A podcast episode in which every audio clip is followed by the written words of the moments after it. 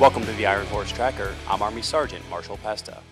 U.S. soldiers continue to build relationships with citizens and local leaders. Specialist Daniel Turner explains how the Lancers contribute to that mission. Soldiers of the 2nd Lancer Battalion, 5th Cavalry Regiment, 1st Brigade Combat Team continue patrolling in the communities near Baghdad, building relationships while operating out of a coalition outpost west of Baghdad. On a recent patrol, the troops examined a bridge in the area that was blocked by coalition forces earlier in 2007 to prevent insurgents from transporting weapons.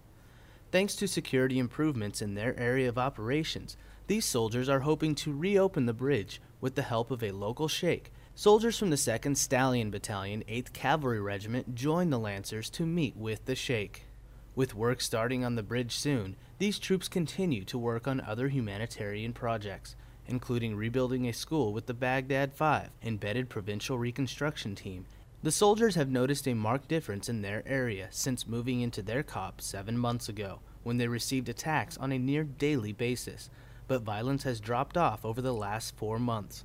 The troops credit the change in security to local reconciliation efforts. These soldiers build strong relationships with both the tribal sheikhs and Iraqi security volunteers who risk their lives to protect their neighborhoods. The Cav troops say their experiences have opened their eyes to the reality of the lives the locals live and feel they have given them hope of a stable future. Reporting for Multinational Division Baghdad, I'm Specialist Daniel Turner. When not deployed, soldiers train for their wartime mission.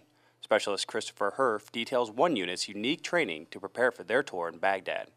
They've been preparing since last May, and now they're ready to work in theater at Forward Operating Base Loyalty.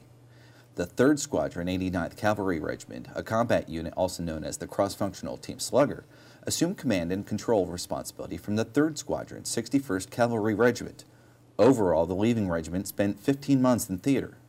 For some of the arriving soldiers, this marks their second or third tour of one year or longer.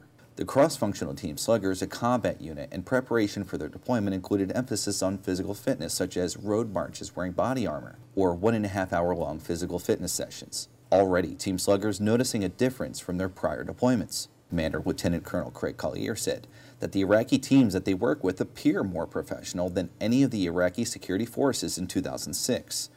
Colonel Collier also said that the Iraqi National Police, local police, and Iraqi Army units are much better equipped and manned. Reporting for the 27th Public Affairs Detachment in Baghdad, I'm Specialist Christopher Herff. And that's all we have today on the Iron Horse Tracker. I'm Army Sergeant Marshall Pesta, Baghdad.